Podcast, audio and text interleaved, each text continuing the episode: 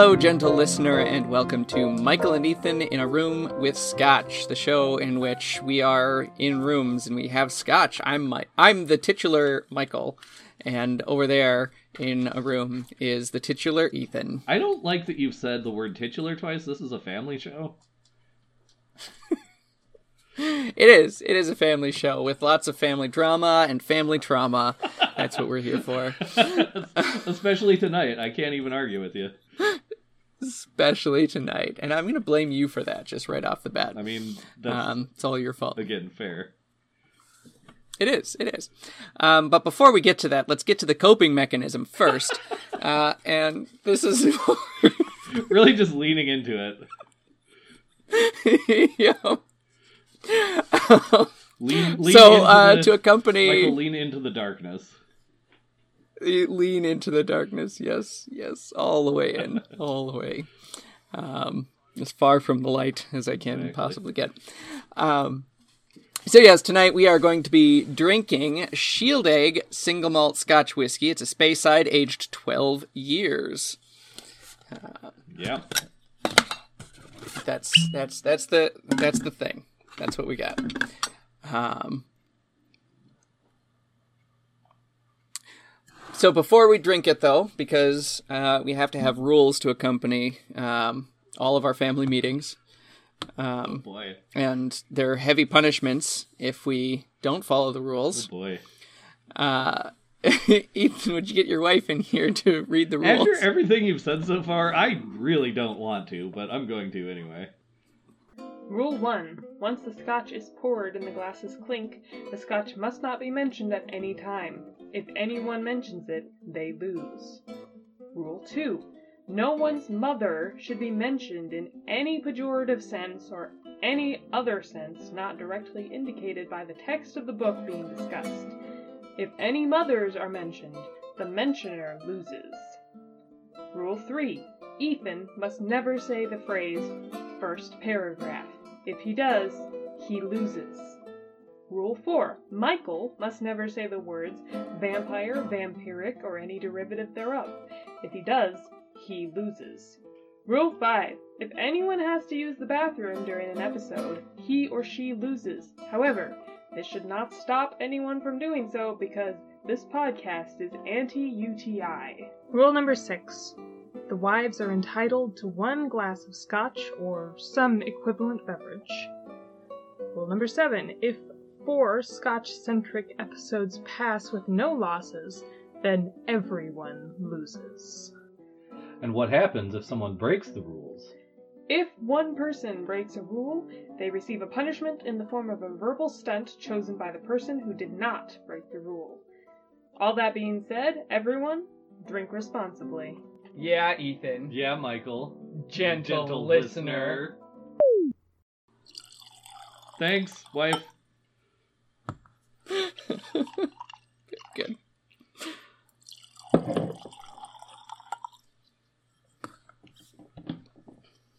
Michael is not winning the podcast, but not losing. It's true. Well, L'chaim. Blank.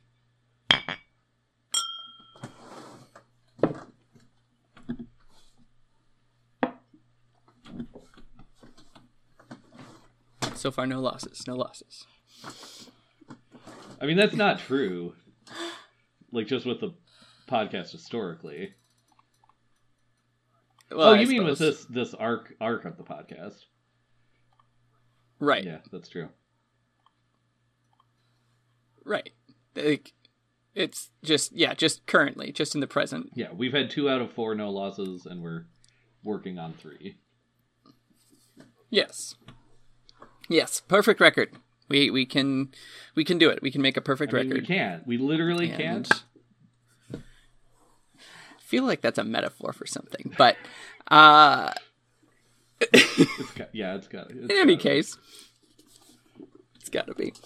Uh, we are discussing a book here, Ethan. That uh, again, uh, I'm going to blame you for, uh, and it's because it's it's literally your pick. You picked this book and, and brought it to the podcast. That's true. So, um, we are discussing the book "Where the Light Fell" by Philip Yancey. Uh, and you also get the credit for bringing the first memoir uh, onto the podcast, I do that. I yeah. uh, as as as this is. Um, it is not Philip Yancey's first book, uh, nor is it his first memoir. I think. Um. Um, Yeah. I was trying to. I, I'm unfamiliar with anything else he's he's written, um, but this I think he said in his author's note at the end. Um, he considered like his most complete uh, um, or thorough or something like that. Um, I was trying. I was just trying to find the the quotation where he talks about that. Um, it's it's immaterial, I suppose. Um, I don't know if it's from the text of this book or not, but I had the impression that this was his first memoir. well, maybe I'm wrong.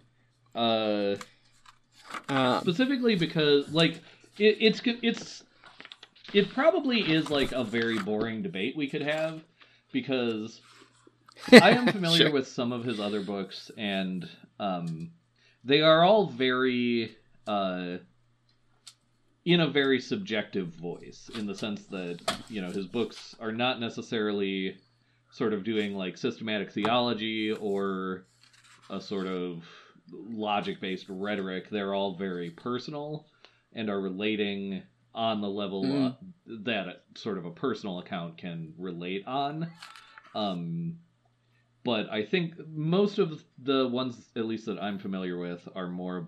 They're sort of topical. So it's like, if you're talking about prayer, you know, he might be bringing in, in sort of like a personal essay style, like bringing in, you know, other people talking about prayer and talking using accounts of his own life um, to illustrate it. But like, I want to say this is the first time he's done what is sort of generally considered to be like what memoir is in in as straightforward Sure. a way. So like you know, uh depending on your definition of memoir, which is kind of a very fraught thing, um at least in some circles like hmm you could say this is his first memoir or you could say it's not. Put it that way. Okay. Uh, that's and that's fair. I and I understand what you mean. Um, and any of our our listeners who have read the book, I think, also would understand uh, what you mean. So there's there's there's my brief plug to to read the book if you haven't yet, because we're about Yes. to spoil it. Um Um, I, I just as as my last thought on that, as I like, I was kind of looking through like his his bibliography that's listed in the back and and trying to get a better idea, Hmm. and then I closed the book, and on the front page it says "Where the Light Fell," a memoir, and I think that this is his only book so far that would have like colon a memoir appended to the title. Oh, that claims itself in in, Yeah. in that regard. Okay, okay, that's fair. Um, uh, yeah, okay. Um, and this this a, as a memoir, it also um, traces, and like you say with some of his other other books, that he he's meditating on or writing treatises on different like theological subjects and Yeah. concepts, um, which are especially like very personal. Um, uh, at least uh, fall into a sphere where he's personally wrestling with these, or, or um, it's not just um, this high and lofty thought Right. experiment sort of thesisizing. Right, It's very yeah. practical, I might say. Um, which is not. I, could see a, a memoir that structures itself sort of along those lines, just following these different concepts, but he doesn't really do that with with this. The the spirituality and and religion aspect of it is certainly a through line, and I would even go so far as to say ultimately the point. Um, but I, I I don't know. What do you, what do you think about how he wrestles with theological concepts in this book in in Um, general? I think that I mean this gets to like the patented Michael and Ethan non-segment talking about genre, um, because I think that he, Sure. uh, again, I was trying to find it just now, and I don't know if it's in here or in some extraneous materials that I uh, uh, read or encountered in connection with this book, but um, at some point, I think he said in like preparing to write this book, he read like 150 memoirs or something, just you know, a greater number Yeah. of memoirs than I read of books, period, in a year. Um, and frankly, one of the few things I can brag about without like pretending to humility is that I read a lot of books in a year. Um, hmm so yeah, uh, I I think he was very much drilling down into what at least he thought the memoir as a form was, um, which I think is excuse me most helpful when you compare it against its very close cousin, the autobiography. Um, because an autobiography is just a form of biography written in the first person, meaning its stated goal, at least, is to start at the beginning and, um, you know, tell an account of a life up through the moment of it being penned, presumably. Um, now, to Right. problematize the idea that that could ever truly be a thing, um, see, Go read Tristram yeah, see a couple a couple Mondo books back when we did Tristram Shandy. Um, but yeah, that's the the pretense of an autobiography. Uh, Right. The pretense of a memoir is different in that it's often you'll see a memoir of something, and even books that are not don't have that titling are that. Um, so usually a memoir Mhm. is a personal story that claims to be as true as a subjective, you know, perspective can make it. Um, hmm but of something specific like whether it's you know i've seen memoirs that are like the story of a specific road trip um i've seen memoirs that are the story of like a person being in a faith and then leaving it. I've seen memoirs of um a person not being in a faith and then coming into it you know. Um those are just examples that come to mind for Hmm. obvious reasons based on this book. Um and of course like people our age uh or older are fairly likely to remember um sort of a not very good but very widespread national conversation we had about this um to some extent uh around a memoir called a million little pieces um which Mhm. this was probably 15 or 20 years ago as we record this but um it was featured on Oprah's book club. It was uh uh Uh-oh. meant to be the sto- the memoir of uh, the the author's like I want to say drug addiction and then putting himself back together kind of after the drug addiction.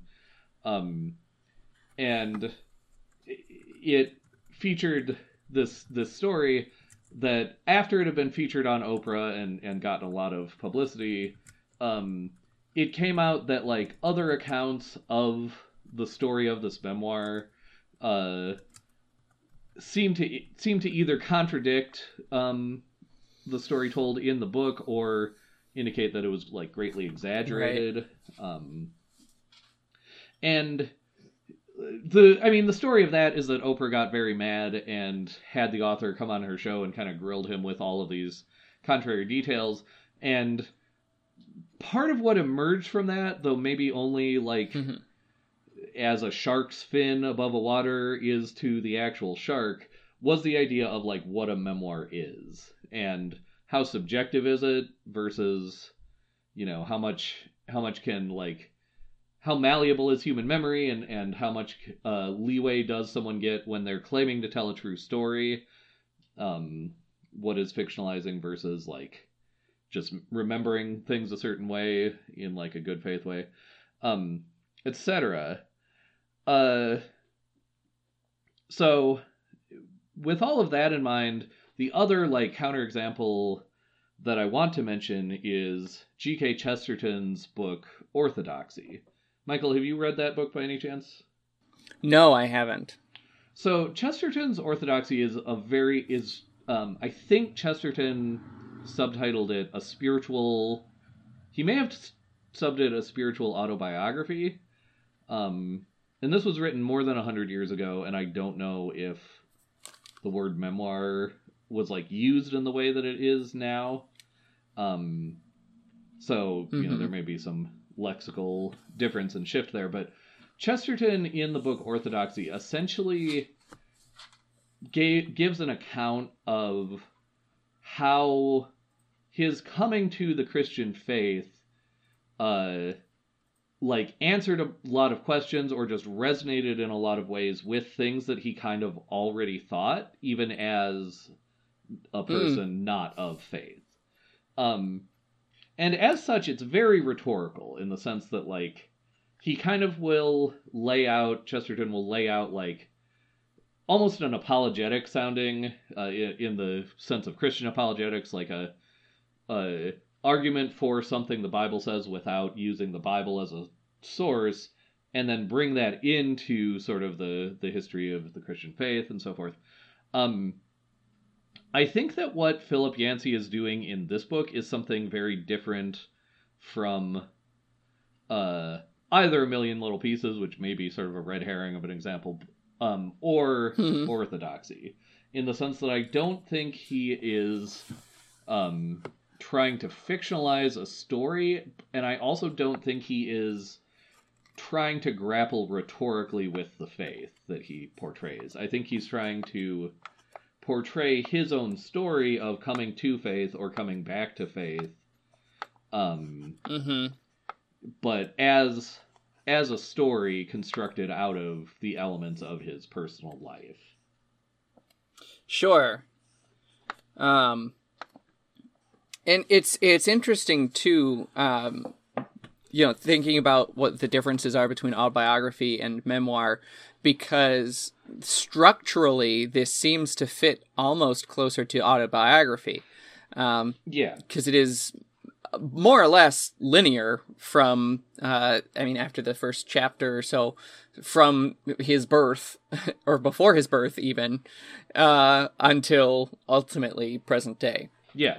Um, um go ahead. I, I didn't mean which to... it that it, the the structure there serves a purpose.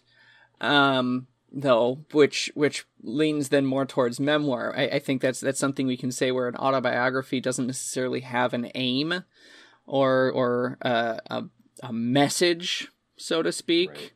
Um if if that and that might even be saying too much there but uh, a memoir is usually like you say a memoir of something. It's Right. it, there's something more contained um, within it. And so calling it a memoir especially having that on the title page and understanding this to be a memoir and then um, starting out this whole thing with the this uh, this family secret that he learns about um, in 1968 uh, that it, it's something that rocks his world that now he finds out this this lie about his his whole family um, and everything that his his father died for this this belief.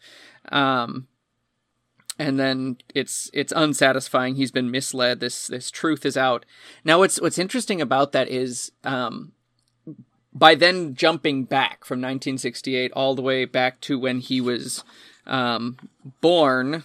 Um, I don't remember what, what year he was born. Um, but uh, anyway, the, the newspaper is from 1950, so I think it, it must be um, a few years before that because he was two, I think, when his father died. yeah um, sounds right So 48 probably. sounds right yeah Um, but yeah, basically jumping back 20 years um, before this, uh, and then just the pacing of it too, Yeah. as it goes through his his early childhood, um, his youth, his his high school years, uh, and then getting into college years, and, and just like how sort of slowly it goes through all of that. Really, in the back of my mind as a reader, I'm waiting for it to catch up with itself.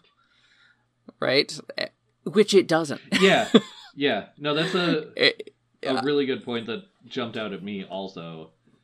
Um, but I think that you and I may both, and I think I certainly, um, may have been still reading it in terms of people who are much more used to reading novels.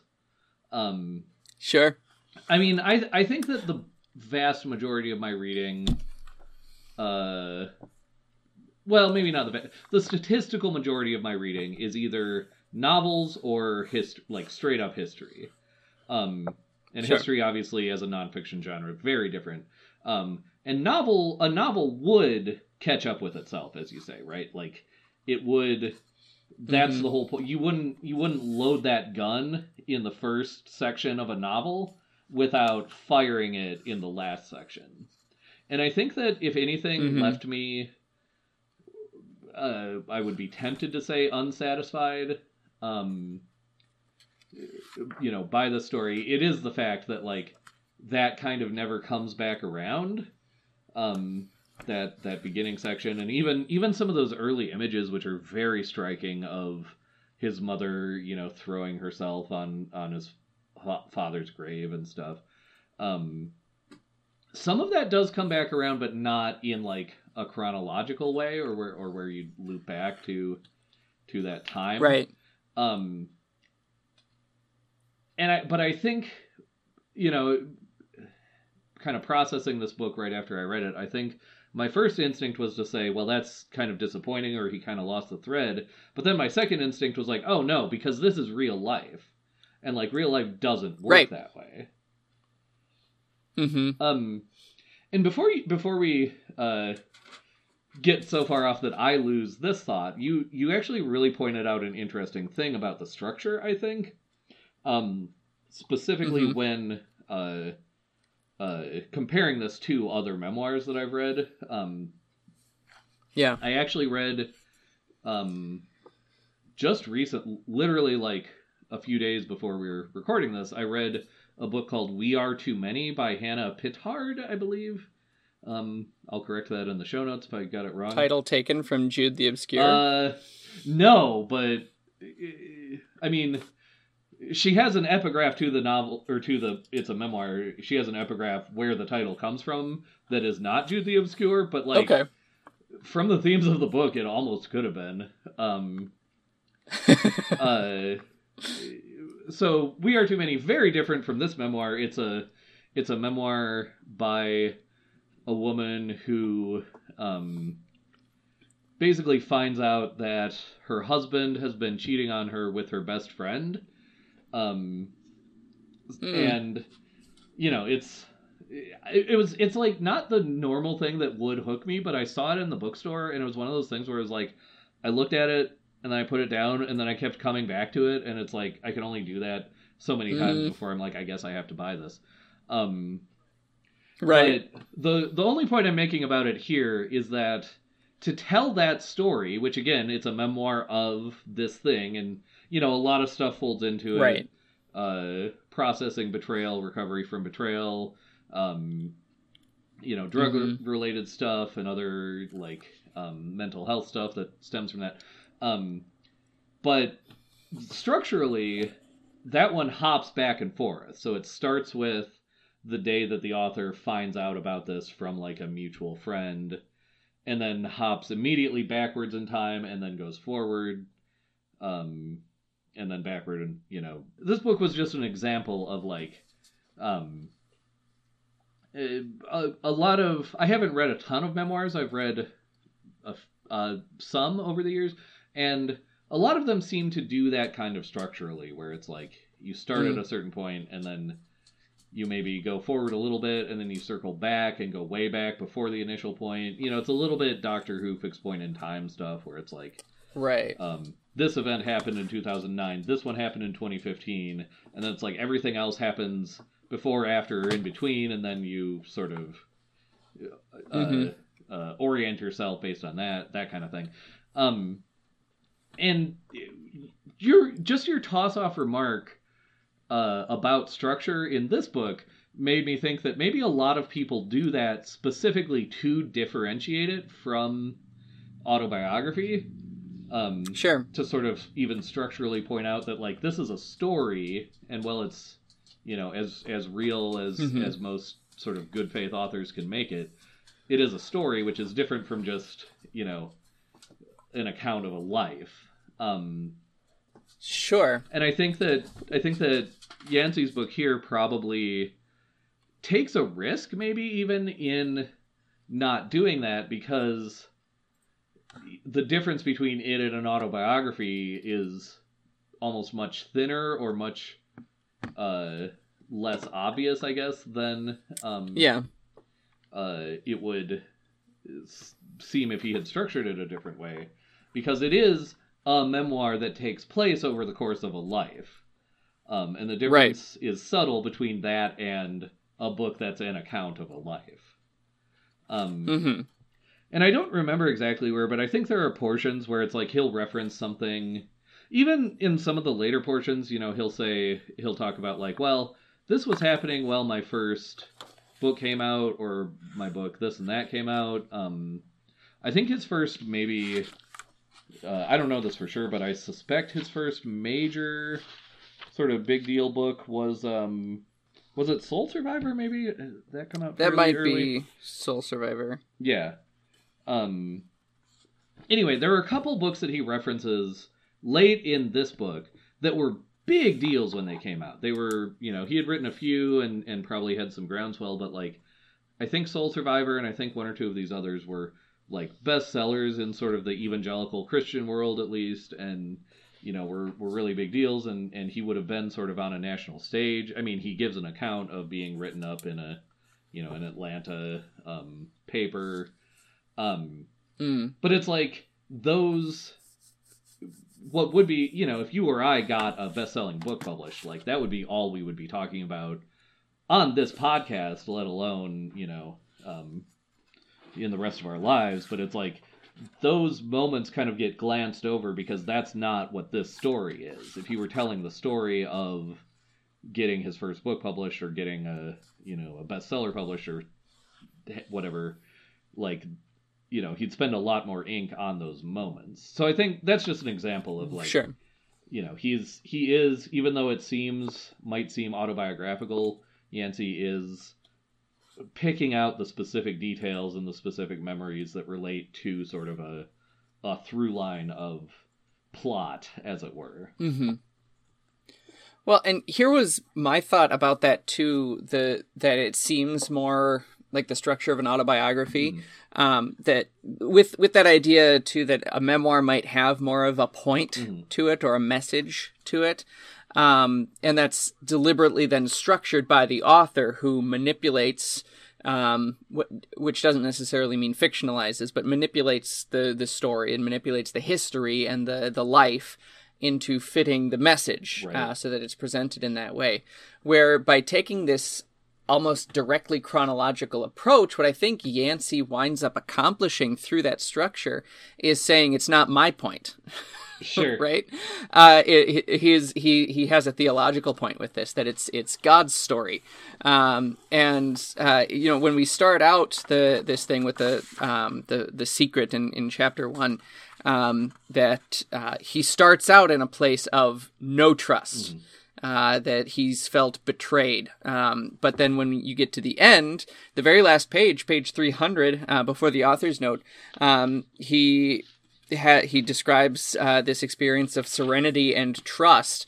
Um, and then the the last sentence and last paragraph, he says, "Above all else, grace is a gift, one I cannot stop writing about until my story ends." yeah And so, like, that gets the idea, which is like, it's almost directly tied to that autobiographical structure, that it's the whole history from birth to the present, and now there's more to come that hasn't been been done yet. And he's ultimately saying there, it's not the story that I've written or I've created for this. It, I'm I'm receiving all of this and just transposing it. So I think I think by structuring it this way. Um, by following the structure that God has given him for his life. Basically, Right. he's uh, he's got that theological point um, that he's bringing out through yeah it. um and like uh, you yeah you make a really good point about uh because we dance around a lot of terms when we're trying to talk about um a memoir that we believe is written in good faith. And by good faith, I mean I Mhm. don't think that um, Yancey has intentionally fictionalized anything or that he's um, uh, manipulated anything in a dishonest way. Um, Mhm. you know, it it it gets to sort of a very basic uh, premise of writing, and especially of writing your own story, which is that like writing is always an act of selecting details, um, or storytelling is. You Yes. know, if I'm telling you a story about just like something that happened when I went to the grocery store today, right? Like, uh, I could tell you. So I I went to my garage. I got in my car. I started my car. I drove on this road and this road and this road. I got I parked in the grocery store parking lot. Or I could just start by telling you, so I went to the grocery store. And unless all of those other details are somehow foreshadowing for what happens later in the story, you don't need them. And I'm not being manipulative by just leaving Mhm. them out. I'm just telling the story in like the least boring and most economical way. Um so when you you know you stumbled over the word manipulate uh, a few minutes ago and and you just say words like that or you know I, I've used the word plot. We're not necessarily saying like that this is manipulative in a negative way. We're just saying like this is how a story is told and this is really it's like it gets down to like how human memory works. Like Yancey no doubt got some details wrong. He he fully admits that he fictionalizes certain Sure. dialogue. Um and the way human memory works is Yeah. like other people might also in good faith have different versions of his story um, or of, of events in his story from Mhm. their perspectives um, and just what we know about like comparing eyewitness events where we know what happened like details will differ human memory just kind of works that way um, Mhm. so you know there's uh you but your your point just now i think did a really good job of showing how yancey uses like what could be considered a novelistic technique of of like a character arc or a, a Mhm. story arc um in what if you believe in his integrity which i just do and that's like something i can't prove. It's just something you have to kind of decide i think. Um but uh, you know he, he's not necessarily being dishonest here um and my Mhm. uh my best example just from uh our discussion so far um of that it has to do with like the disappointment i kind of initially felt in like uh certain parts of the story not having like a direct resolution or or a resolution the way a novel Sure. would um specifically like that whole image and again in that first part it appeals to my novelist's sensibility or my my fiction reader's sensibility Mhm. is that that just image of of again the mother throwing herself on the the grave and and making this vow and you know Right. in fiction either you would circle back to that scene and somehow add in some information or circle back to a slightly later scene and and somehow that would climax or there would be a scene much later in the mother's life when she uh, renounced it or you know some other like to balance the weight of that set of of intense imagery from the beginning there would somehow have to be a similar set Right. of intense imagery towards the end or at least that's like the classical um uh symmetrical structure of a novel. Um that's certainly not all novels follow. Once again uh uh cf uh tristram shandy but um that does come Yancey does give it like a like an ending or a, a closed parenthesis or whatever. Um, on 297, again, uh, the section aftermath, uh, the the last section of the book, um, when he uh, sort of cross references his mother's vow with uh, Hannah's um, offering of Samuel Mhm. in the Old Testament, um, or Abraham's offering of Isaac, um, uh, but specifically Hannah relinquishing Samuel to to Eli. Um, but actually reading it sort of more closely and with a better understanding of theology and, and the biblical lens there, um, he notices that, uh, or maybe just being better at reading, uh, but he notices that uh, Yeah, right. neither Eli nor, and I'm quoting here, neither Eli nor Samuel's mother commissions the boy. God issues the call. And he says, All our lives, Marshall and I have lived Mhm. under the weight of a mother's vow, one that was beyond her prerogative to make, or to invoke, rather. Um, which is just like, in its own way, in its own genre, it's stunning. like, I think I had to, when I first read that Uh-huh. paragraph, and I've read sections of this book multiple times. I haven't read the whole thing twice yet, but um, Mhm. the both. I, I think all the times that I read and reread this section, I just had to stop and take a breath after that because um, it has Yeah. all of the weight of like what a scene would have in a in a uh, novel or even a, a play or a screenplay um just in a few short paragraphs um Uh-huh. and again it's a really good example structurally you know he like s- this book has been about this vow we've spent large sections of it not talking directly Yes. about that and talking about the effects of it or about you know um what might seem like tertiary things but like in in again screenplay terms and fiction terms like that's the inciting incident um but it Right. it i think the the storytelling here parallels life in the way that like life doesn't have these neat bows usually maybe occasionally they do and and that's what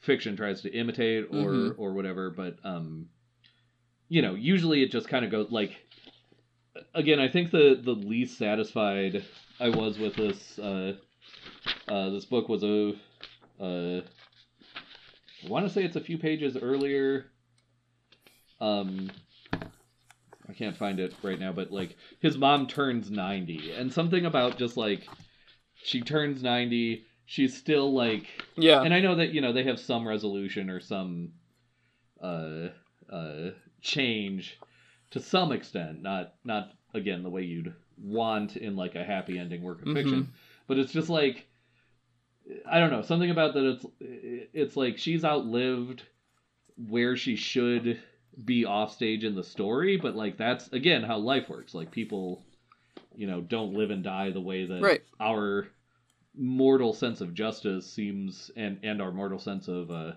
story seems like it they should quote unquote Right. Yeah, well, and that's like in the the relationship that she has with uh, his brother Marshall, which that that whole dynamic might be for for the next episode itself. Um, but the speaking of of the mother there and this the the the arc that she has or doesn't have or is attendant to as as a an antagonist sort of for him throughout his his life. Um, like when when you think about the the the way a memoir or any writing, as you say, is selective, um, the the first narrative we get within this narrative is the one that his mother told, and she did select and selected out the detail that they refused this good care um, to um, pray for a faith healing for his father. Um, and so like he had to learn learn that detail, and so that does like like by I, I think that's that inciting incident then becomes what um, was her manipulation of putting that vow front and center, right? Um, that she took the, this this truth detail out and crafted the story in such a way that this vow is what hung over him, and so he had to go through all of this again with that that vow hanging over and see where does this actually apply and why did it affect me in this way um, and examining that and just seeing what effect that whole vow as you know it's like tectonic plates i think that like having this truth come out really shifts everything so that the vow is suddenly like moving off um, from from that center because that's what he ultimately comes to this ultimate conclusion is that it is beyond I- her I prerogative think to there invoke are several Um, points like that in this story um mhm. I think that uh, it- what you just said kind of triggered the thought in me that like this could be if you were doing our our uh, long running bit of assigning master's theses about this book, um, which I think this book has every bit Mm. of the the richness and the um, depth to uh, uh, support some analysis on that level if if someone wanted to go there. Um, but from what you just said, I would I would one master's thesis I would assign potentially would be uh sort of the multiplicity of narratives and the idea of narratives in this book because um Mm. you you've Mhm. pulled a great and central example but like that is not the only example of narratives in this book being used and manipulated By and shifted and um discarded um you know the the one that comes to mind Mhm. immediately uh is the racial narrative right like uh this is another through line in this book that that Yancey's church uh churches i guess um in somewhat disparate ways but but with sort of a central core teach very harmful very racist and blatantly i would say unbiblical um as well as untrue narratives Okay. about race. Um narratives that when you think of someone who is alive today as Yancey is learning th- things almost this cartoonishly um racist uh it it's hard Oh, yeah. to believe unless you've actually read the history and read the many many accounts from this period that Right. say yeah this is not you know someone making something up like this is absolutely uh real um and again like that's another through line that his he's taught a certain narrative about race it's it's manipulative. It's driven arguably much more by by culture politics bigotry and ignorance than by any kind of real engagement with Mhm. theology. Um it's and then it shifts. You know it starts to shift when as a lot of um cultic ignorant or bigoted narratives do it starts to shift based on personal encounter. Um uh Yancey encounters black Mhm. people who are both intelligent and kind two things that he has been narratively driven to believe right. he shouldn't be able to encounter, and then he has to um, uh, deal with the cognitive dissonance, and it's it becomes like a "who are you going to believe, me or Yes. your own eyes" kind of thing. Um, hmm Well, that's going to lead to this this question that I want to ask you, uh, Ethan. Um, and I think we've got time still this episode um, to for me to to ask um, where the light fell, Ethan. Where the where light the fell? light fell, but with a question mark. Yeah, with a question mark. Where the light fell? sure. Um, I mean, again, you know, I don't know. I feel like I'm doing my thing where I that I've done on some of our previous books, where I just like happen to open to a section for one reason, and then just my finger happens to be in that section, and so I've I'm staying in it. Um, uh, but I just as you were asking that question in glancing through, I just happened to open to 298 shortly after the last um, quote I did, uh, but to a section that I mean he's he's summarizing here. You know, this is a couple pages from the end, so uh, maybe it's not that remarkable that uh, this happens to be a section that kind of encapsulates a lot of Sure. what we've been talking about. Um, but uh, after the first section break on 298, he says, We live day by day, scene by scene, as if working on a thousand piece jigsaw puzzle with no picture on the box to guide us. Only over time does a meaningful pattern emerge. In this memoir, I have written a sort of prequel to my other books. Uh, in retrospect, it seems clear to me that my two life themes, which surface in all my books, are suffering and grace. Um, now, for one thing, I want to point out that that's kind of a he's using this jigsaw puzzle metaphor, but it's a metaphor that could be about what we've just been talking about about narratives and the the multiplicity of narratives.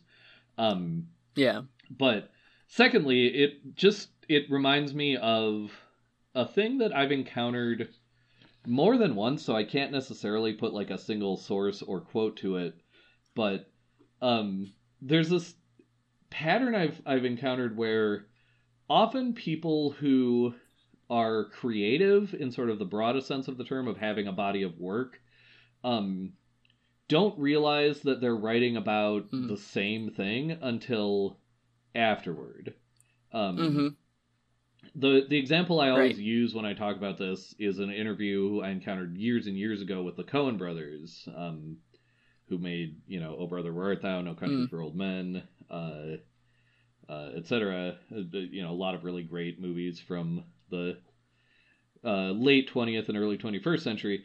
Um, and I don't even remember what the theme was that the interviewer asked them about, but it was something where and it was the interviewer said, "Well." Uh, how so you have a common theme of blah blah blah in your works and the the two Coen brothers were like wait what? And the interviewer rattled off like five or six movies where it was like well yeah this character in this movie and this one in this movie and this one in this other and they kind of were just like oh yeah i guess. Um and you know this just reminds me of of that that like i think yancey at some point in this book says I, in many ways, this is the book I've been trying to write all along, or that I've spent an entire lifetime sort of working Right. to. Um, and so it's often if they realize it at all that writers and other other artists, um, it's often late in their career that they figure it out. Um, and then he goes on to uh, uh, sort of a um, expand upon that idea, the idea of suffering and grace. Um, hmm uh,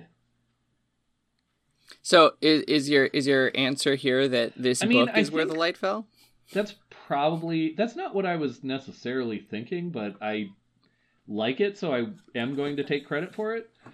Um, yeah, I don't remember. take it. Yeah. uh, if there's if there is because like what i expected when i went into this book just knowing the title is that um there's this like hmm there's this like old adage it's like something your mom says to you after your first breakup as a teenager about like your heart has to be broken because that's how the light gets in or something um and there is you know Right. buried within that that set of cliches there's you know something of a an argument against or about the problem of pain and the idea that that you know um pain can be redemptive or can, pain can be the the path to to redemption depending on your idea or your definition of that. And that itself of course has a long history of um uh problematic bigoted and otherwise just deeply hurtful interpretations and manipulations.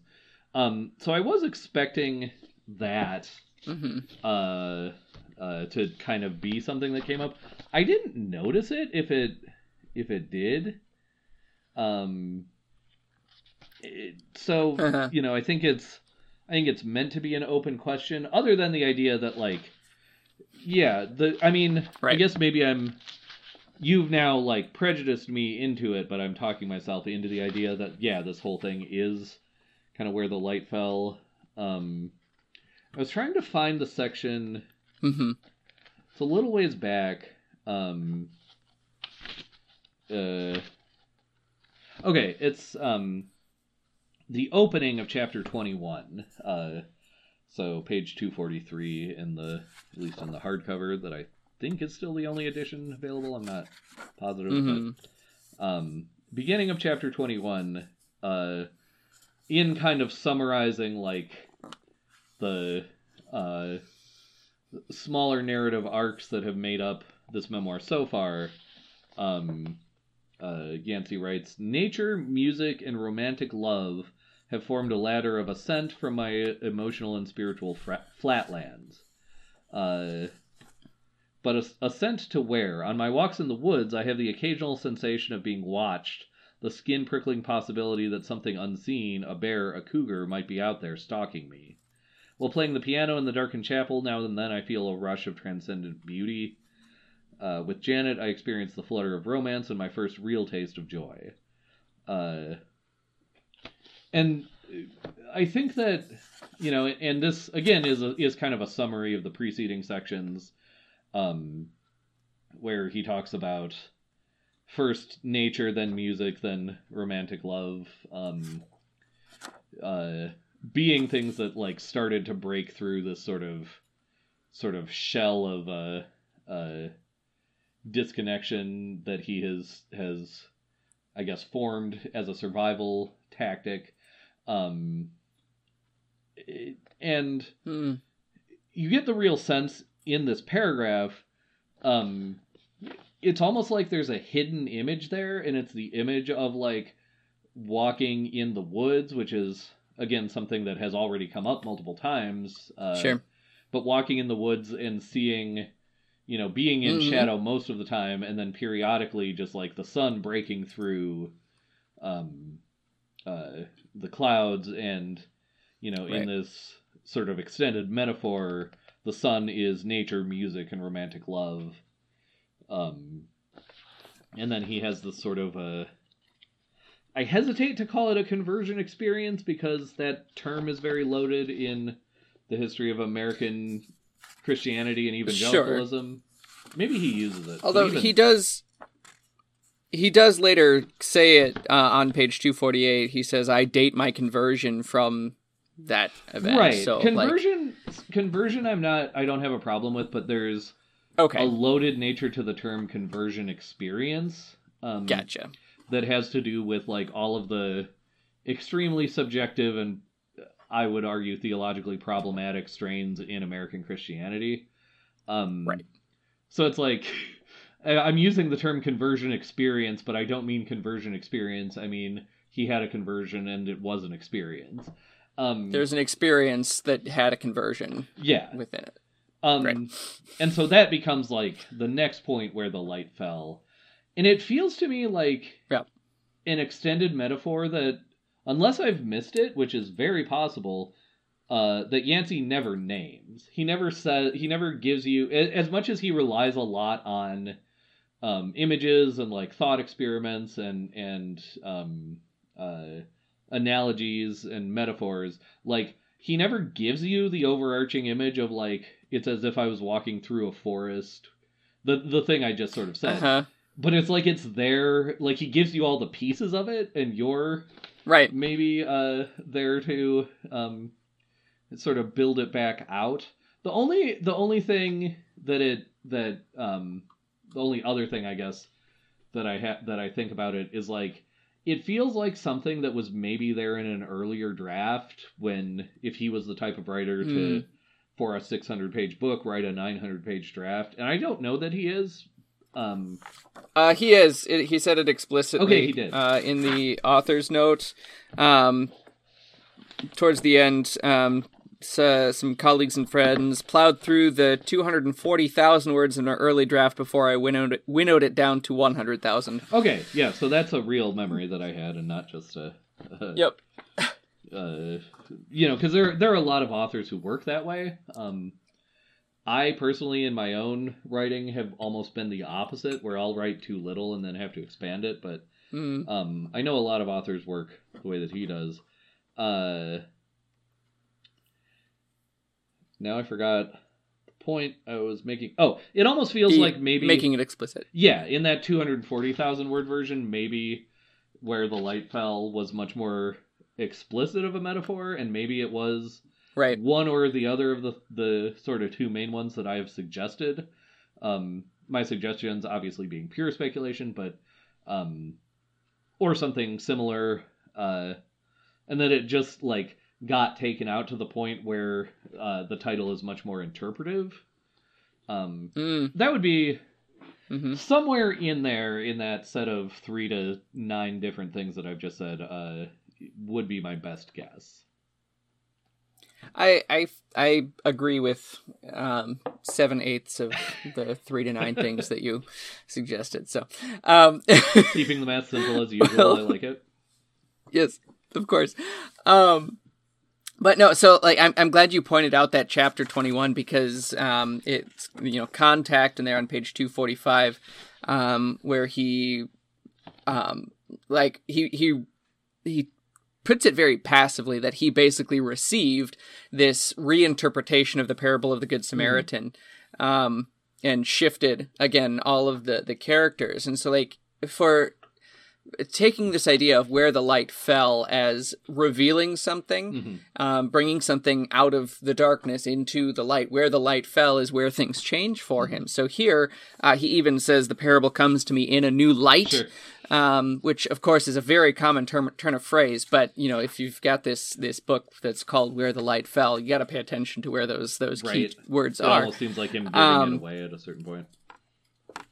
A little bit, but I, I'm not willing to say necessarily that, oh, this is it. This is where the light Right. fell, but I think it's certainly part of it.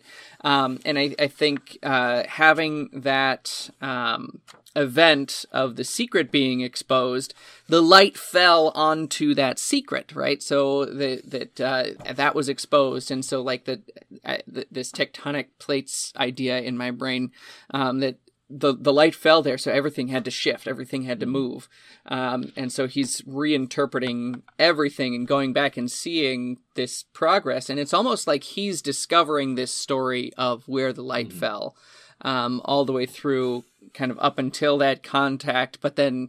Uh, you know, in a novel sort of thing, we would have the denouement immediately following that, but we don't. Um, instead, it uh, it continues, and he continues having more discoveries, and the the relationship with his brother again uh, continues there, and with his mother as well. Um, so there's there's more to be done, and we don't get the resolution because it's not a novel. Um, instead, we see that okay, things continue to shift. We look for where the light falls, and then we we shift uh, along with that, um, and and simply basically receive where where that light falls. Also, I do want to point out in my pretend thesis, um, or my imaginary thesis, uh, narratives and and shifting narratives in where the light fell. That that narrative becomes so central to to the shift to the Mm. end that you know it, it just kind of hammers home that idea and that point. Yeah, Um, good. uh, but yeah, yeah. Also, the just that idea of um, the light fell on this story or on this this narrative. Um, yeah, I think that may also be, you know, part of. In again, my theoretical narrative, my completely speculative narrative about him having Mhm. the imagery of where the light fall much where the light fell much more explicitly in the early drafts, and then um, excising it somewhat. That may be part of the wisdom of that theoretical exercise, in the sense that like there are a lot of places where the light fell, and and to hmm maybe even to try to reduce it to one instance or one um, through line might do a disservice to uh, the entirety. Mhm.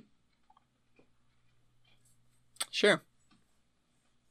Sure, and it, it almost has kind of a, an accidental flavor to it rather than a, an author's deliberate Mhm. choice. Like with this book, I'm writing about where the light fell, you know, um, like with a set of dice where the Sure. dice fell. You know, it's uh, this this this is this is what I'm writing about. You know, this this event at this point, and then this event at this point. This is where the light fell um, at each each point along the way. Um, yeah. Interesting.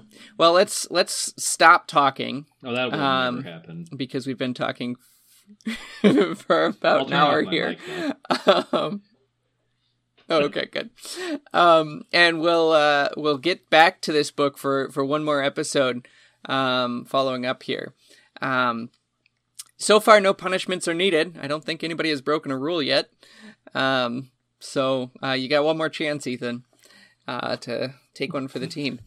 Um, and uh, next time we will also rate the book and the scotch uh, that we've been, been drinking here. So, uh, in the meantime, uh, you can feel free to contact us in the tapestryradio.org uh, contact section. Uh, if you put Scotch Talk in the subject line, that'll filter out uh, all the many uh, millions of emails that we receive so that we, we know who to uh, who to respond to. Uh, you can find us on uh, in that uh, that graveyard of Twitter uh, at Room with Scotch, uh, or on uh, Facebook. Uh, I'm trying to think of an appropriate metaphor for that one since I ta- called Twitter a graveyard. Uh, retirement home? I don't know. No, that's that's Um, perfect. You did it. You did Facebook. exactly right.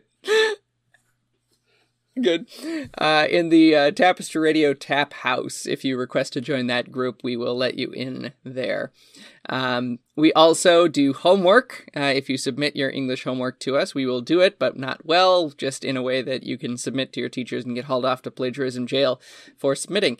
Uh, if you go to tapestryradio.org slash scotchcast, uh, and we can turn that into a special episode, uh, doing your homework. Uh, otherwise, if you like this show, you can find our other shows on the Tapestry Radio Network, such as Intermission, our backstage drama podcast, Us Play Fiasco, the actual play RPG Fiasco podcast. Uh, Freddy Goes to a podcast where three grown men talk about a children's book series from 100 years ago. Uh, Pokemon Rollout, the Pokemon Tabletop United actual play RPG podcast, and Shakespeare in the Village, the uh, account of the productions of Shakespeare in the Village in Albert Lea, Minnesota, uh, along with many other um, Shakespeare adjacent discussions. Uh, Ethan, where can they Um, find you? Email tapestry. That's that's about it at this point. Yeah, I don't really Eh, want to yeah. deal with anything else. that's fair. Yep, same here. Uh, so until next time, just remember it's our party, and we'll cry if the light falls on Or us, if it do- doesn't. No, but if it does. or or if I it mean, doesn't. I cried at this book, so probably your first thing. Yeah. Well, there you go. So, yeah, we'll cry then.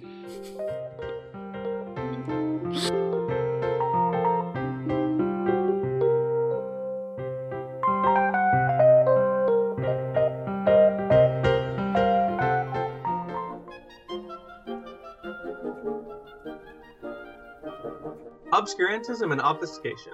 Orally observed, gentle listener. Gentle listener. Gentle listener. Gentle listener, Obviated objects of oblivion obambulating about offered unto you Offered unto you. offered unto you In the Tapestry Radio Network. tapestryradio.org. from our fancy to yours.